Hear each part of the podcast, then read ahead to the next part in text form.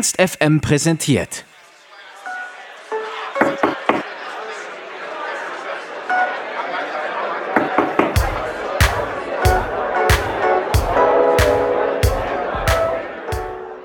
Zum dritten Mal waren die Leoniden nun zu Gast in Hannover. Dieses Mal haben sie über 500 Fans im ausverkauften Musikzentrum begeistert. Die fünf Jungs aus Kiel beeindrucken mit ihrem frischen Indie-Rock immer mehr Leute und fühlen sich auf den Bühnen Deutschlands pudelwohl. Und das spürt man. Warum sie am liebsten alles selber machen und wie Frontsänger Jakob zu Kritik auf Social Media steht, hat er uns im Interview verraten.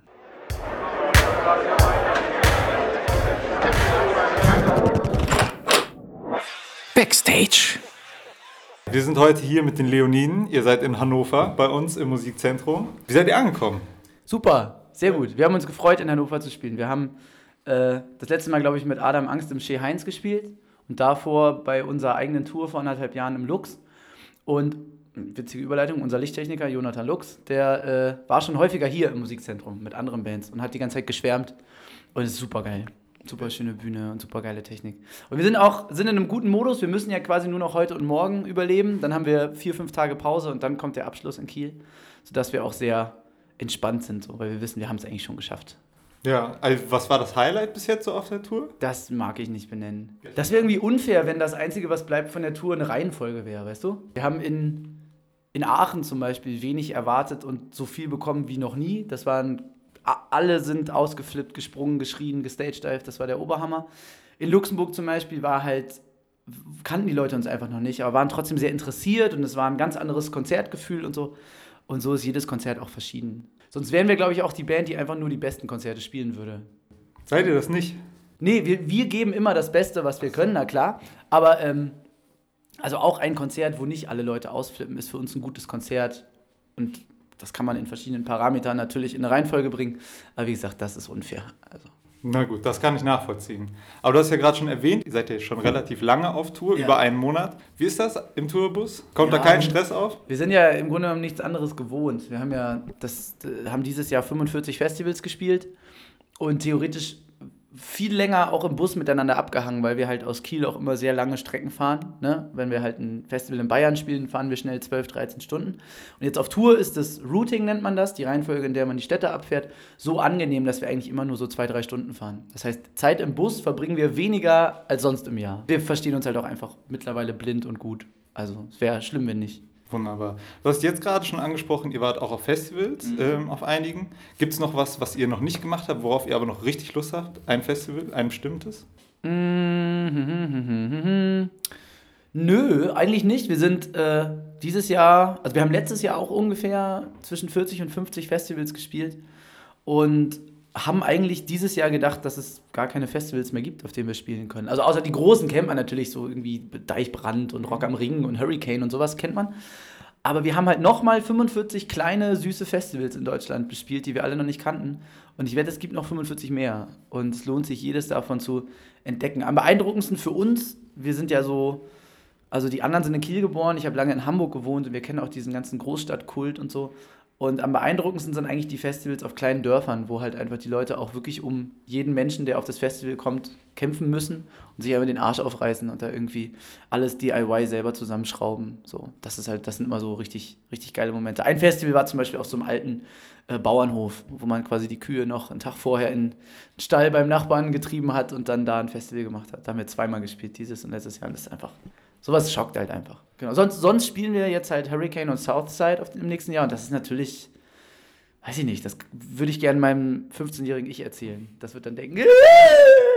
Ja, das glaube ich. Wenn ihr, wenn ihr so viele Festivals und Konzerte macht, habt ihr da ein Ritual vor der Show dann tatsächlich auch? Nee, ich versuche das immer so zu beschreiben, dass wir quasi uns vor der, vor der Show ganz rational um alles nochmal ganz ganz äh, sorgfältig kümmern. Jedes Kabel steckt wirklich da, wo es stecken muss. Überall kommt das raus, was rauskommen soll.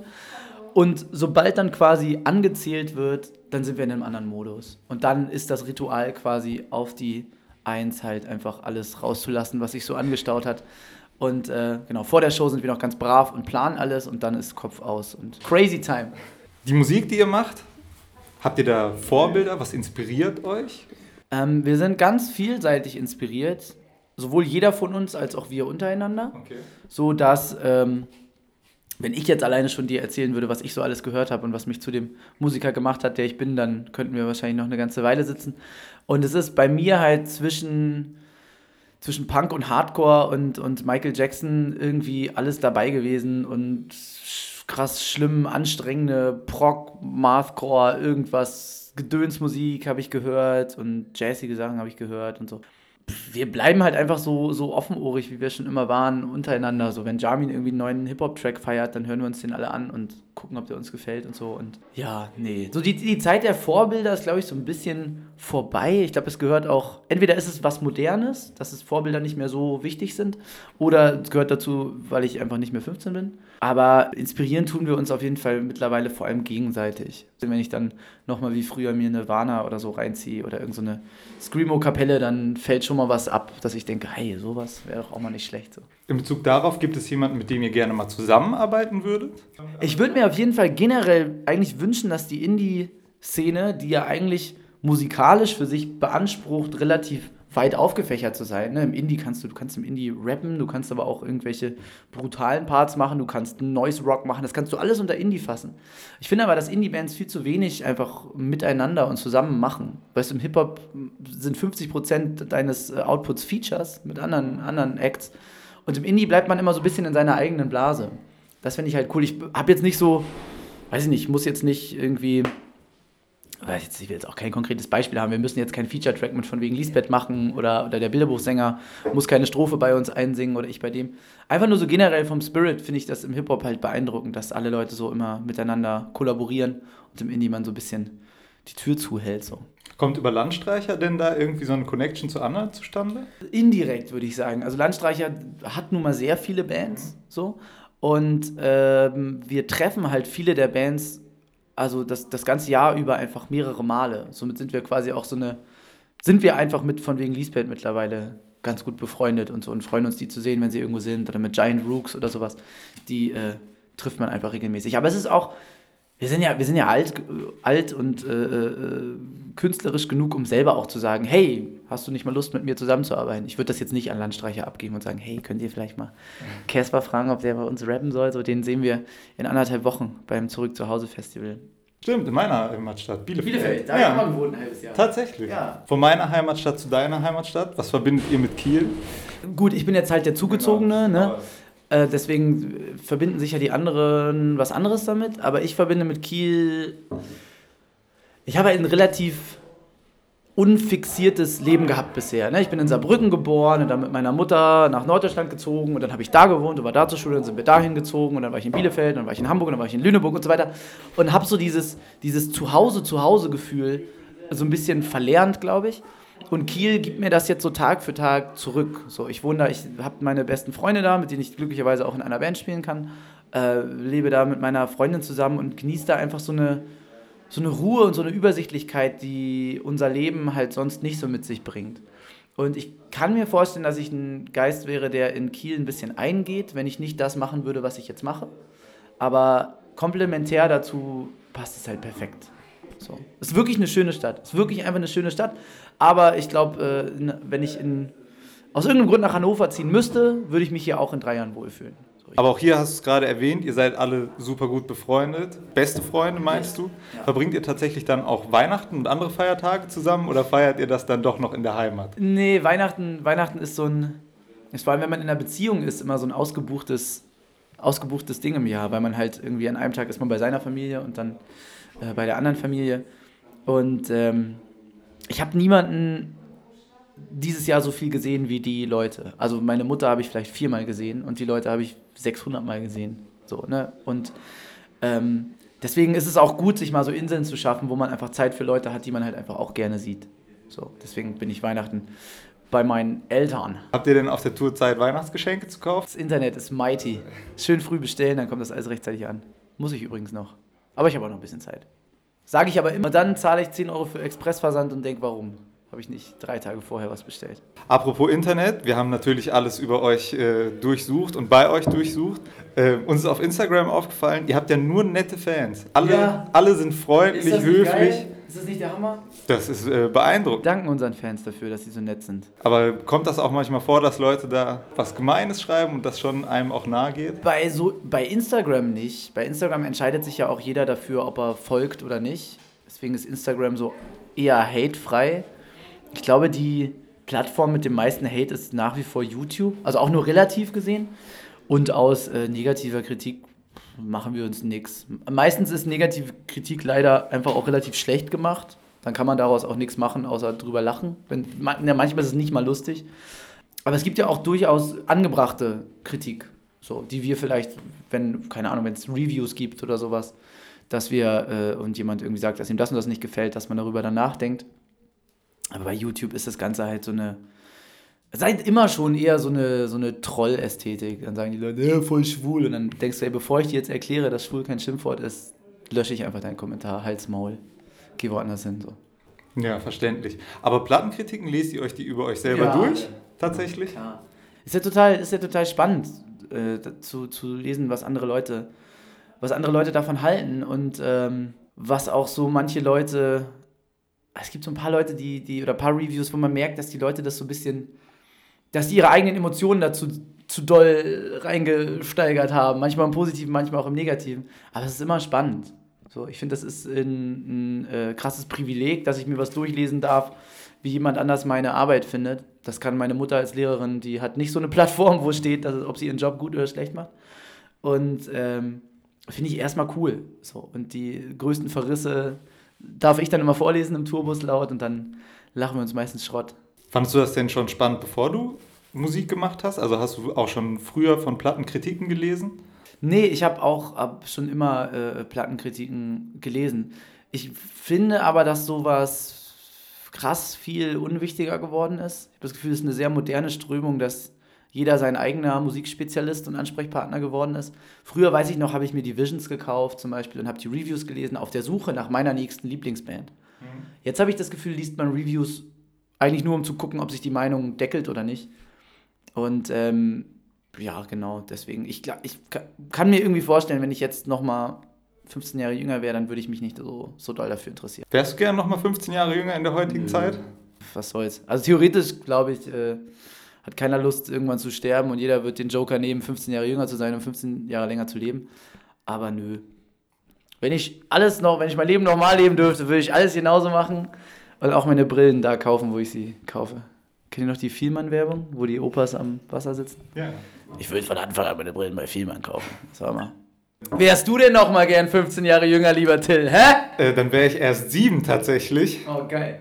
Und ich glaube, mit sieben hat man Bock auf Sandkasten. Bock auf Sandkasten, wahrscheinlich auch mehr Spaß als jetzt. Ja. Weniger Verantwortung auf jeden Ja. Fall. Ist das was, was euch beschäftigt? Verantwortung? Also Musiker sein ist ja kein, kein typischer Beruf. Das ist ja vielleicht also eher ein Traumberuf. Das ist ja, Ja, nichts, was man mit voll. Ausbildung machen kann. Voll, klar. Riesenthema bei uns. Also auch, man kann sich als Künstler ja auch fragen, wofür man alles verantwortlich auch ist. Ist man nur für seine Musik verantwortlich oder ist man zum Beispiel in der heutigen Zeit auch verantwortlich dafür, auch äh, politisch zu sein? Zum Beispiel. Ich finde, das, das ist eine Frage, die haben wir relativ häufig diskutiert dieses Jahr, auch mit Interviewpartnern, dass es einfach wichtig ist, dass man, wenn man Leute erreicht, dass man auch die Leute politisiert. So einfach als, als Gegenbewegung gegen den ganzen Schmutz, der gerade passiert. Und genau, jetzt habe ich vorhin gesagt, es gibt keine Vorbilder mehr. Ähm, aber trotzdem sich, sich, das hat ja auch nichts mit, mit, mit arrogant oder übermäßigem Selbstbewusstsein zu tun, aber es gibt Leute, die gucken einfach, was wir machen. Und wenn wir alle die ganze Zeit in unserer Story Bier saufen würden, hätten wir eine schlechte Auswirkung auf die Leute, würden die dann mehr Bier saufen und so. Und so Gedanken machen wir uns schon.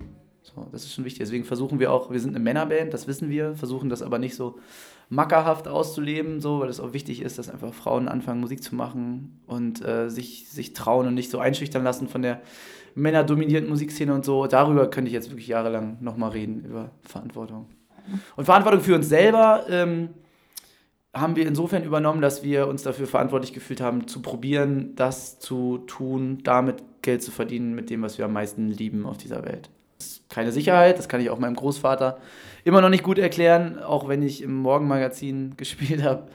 Ähm, aber das ist egal. Was sagen eure Familien generell dazu, dass ihr Musiker seid? Die haben so einen total den Wandel gemacht. Ich glaube, es ist eine ganz normale elterliche Sorge, dass man sagt, oh, bist so unsicher in der heutigen Zeit. Oh. Mach lieber dein Studium noch fertig. Und mittlerweile sind meine Eltern da, stehen total hinter mir und auch Lennart und Felix Eltern stehen hinter denen, Jamins Eltern, JPs Eltern, ist alles, sind total auf unserer Seite, kommen zu unseren Konzerten und äh, das ist super schön. Da, danke an meine Mami, mein Papi. Kurz Shoutout gegeben. Yes, Shoutout. Shoutout to my parents, yo.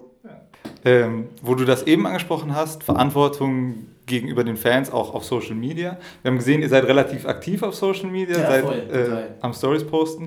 Macht ihr das alles selber oder habt ihr da tatsächlich jemanden? Nee, nee, das machen wir alles selber. Wir haben Jamin. Jamin dafür. Jamin ist einfach der witzigste Mensch, den ich kennenlernen durfte. Und äh, der ist auch abseits der Kamera so lustig. Ihr habt ihn gerade gesehen, da stand er da mit Mütze ins Gesicht gezogen und schreit irgendwas Lustiges. Jamin ist übrigens unzitierbar. Wenn du jemandem erklären willst, warum Jamin lustig ist, scheiterst du. Weißt du, wenn ich da stehe und sage, let's pop the bottles, dann gucken mich alle an und denken, so, pff, was willst du von mir? Der hat einfach, der hat's einfach. Der, den lassen wir einfach immer crazy sein bei Instagram. Also so. Das ist auch das größte, den größten Fehler, den wir machen könnten und den, glaube ich, jeder auch machen kann, der sich entscheidet, Musiker zu sein, ist äh, fake zu sein. Dafür ist das alles echt viel zu anstrengend und viel zu, in Anführungszeichen, ertragslos, weil man damit nicht reich wird und damit wird man nicht berühmt. Das kann man beides leichter erreichen. Du kannst was, mach eine Ausbildung, wo du viel Geld verdienst oder werd YouTube-Influencer, mach irgendwie Schminktutorials oder so, dann kannst du auch berühmt werden und so. Aber Leute, die das nicht lieben, was wir halt den ganzen Tag machen, was so viel Arbeit ist, abseits des Konzerts, und auch das ist eine Form von Arbeit, die sind einfach dumm, glaube ich. Deswegen, wenn du eine Band triffst und sagst, irgendwie habe ich das Gefühl, ihr liebt nicht, was ihr macht, und die sagen, ja, wir lieben auch nicht, was wir machen, dann machst du dein Diktiergerät aus und ziehst dir noch eine Backpfeife und gehst stolz weg, okay?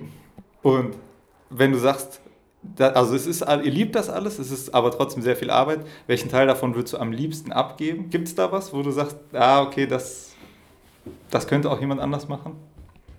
Wir suchen uns, wir suchen halt, äh, also wir, wir sind ja auch nicht, wir machen ja nicht alles selber. Allein, dass wir eine Booking-Agentur haben, ist das total, das würde ich super ungern nur selber machen, weil man dann wirklich als Künstler in der, in der Lage ist, dass man wirklich über Geld reden muss. So, und dann musst du, das ist ein ganz komisches Gefühl, wenn, stell dir mal vor, du hast ein Festival und willst uns buchen und ich buche uns selber und dann sagst du, fragst du, wie viel Geld wollt ihr haben? Und dann stehe ich da, äh, weiß ich nicht, wie viel würdest du uns denn zahlen? So, und dann würde ich am Ende für einen Kasten Bier spielen, einfach weil, ich, weil mir das so unangenehm wäre.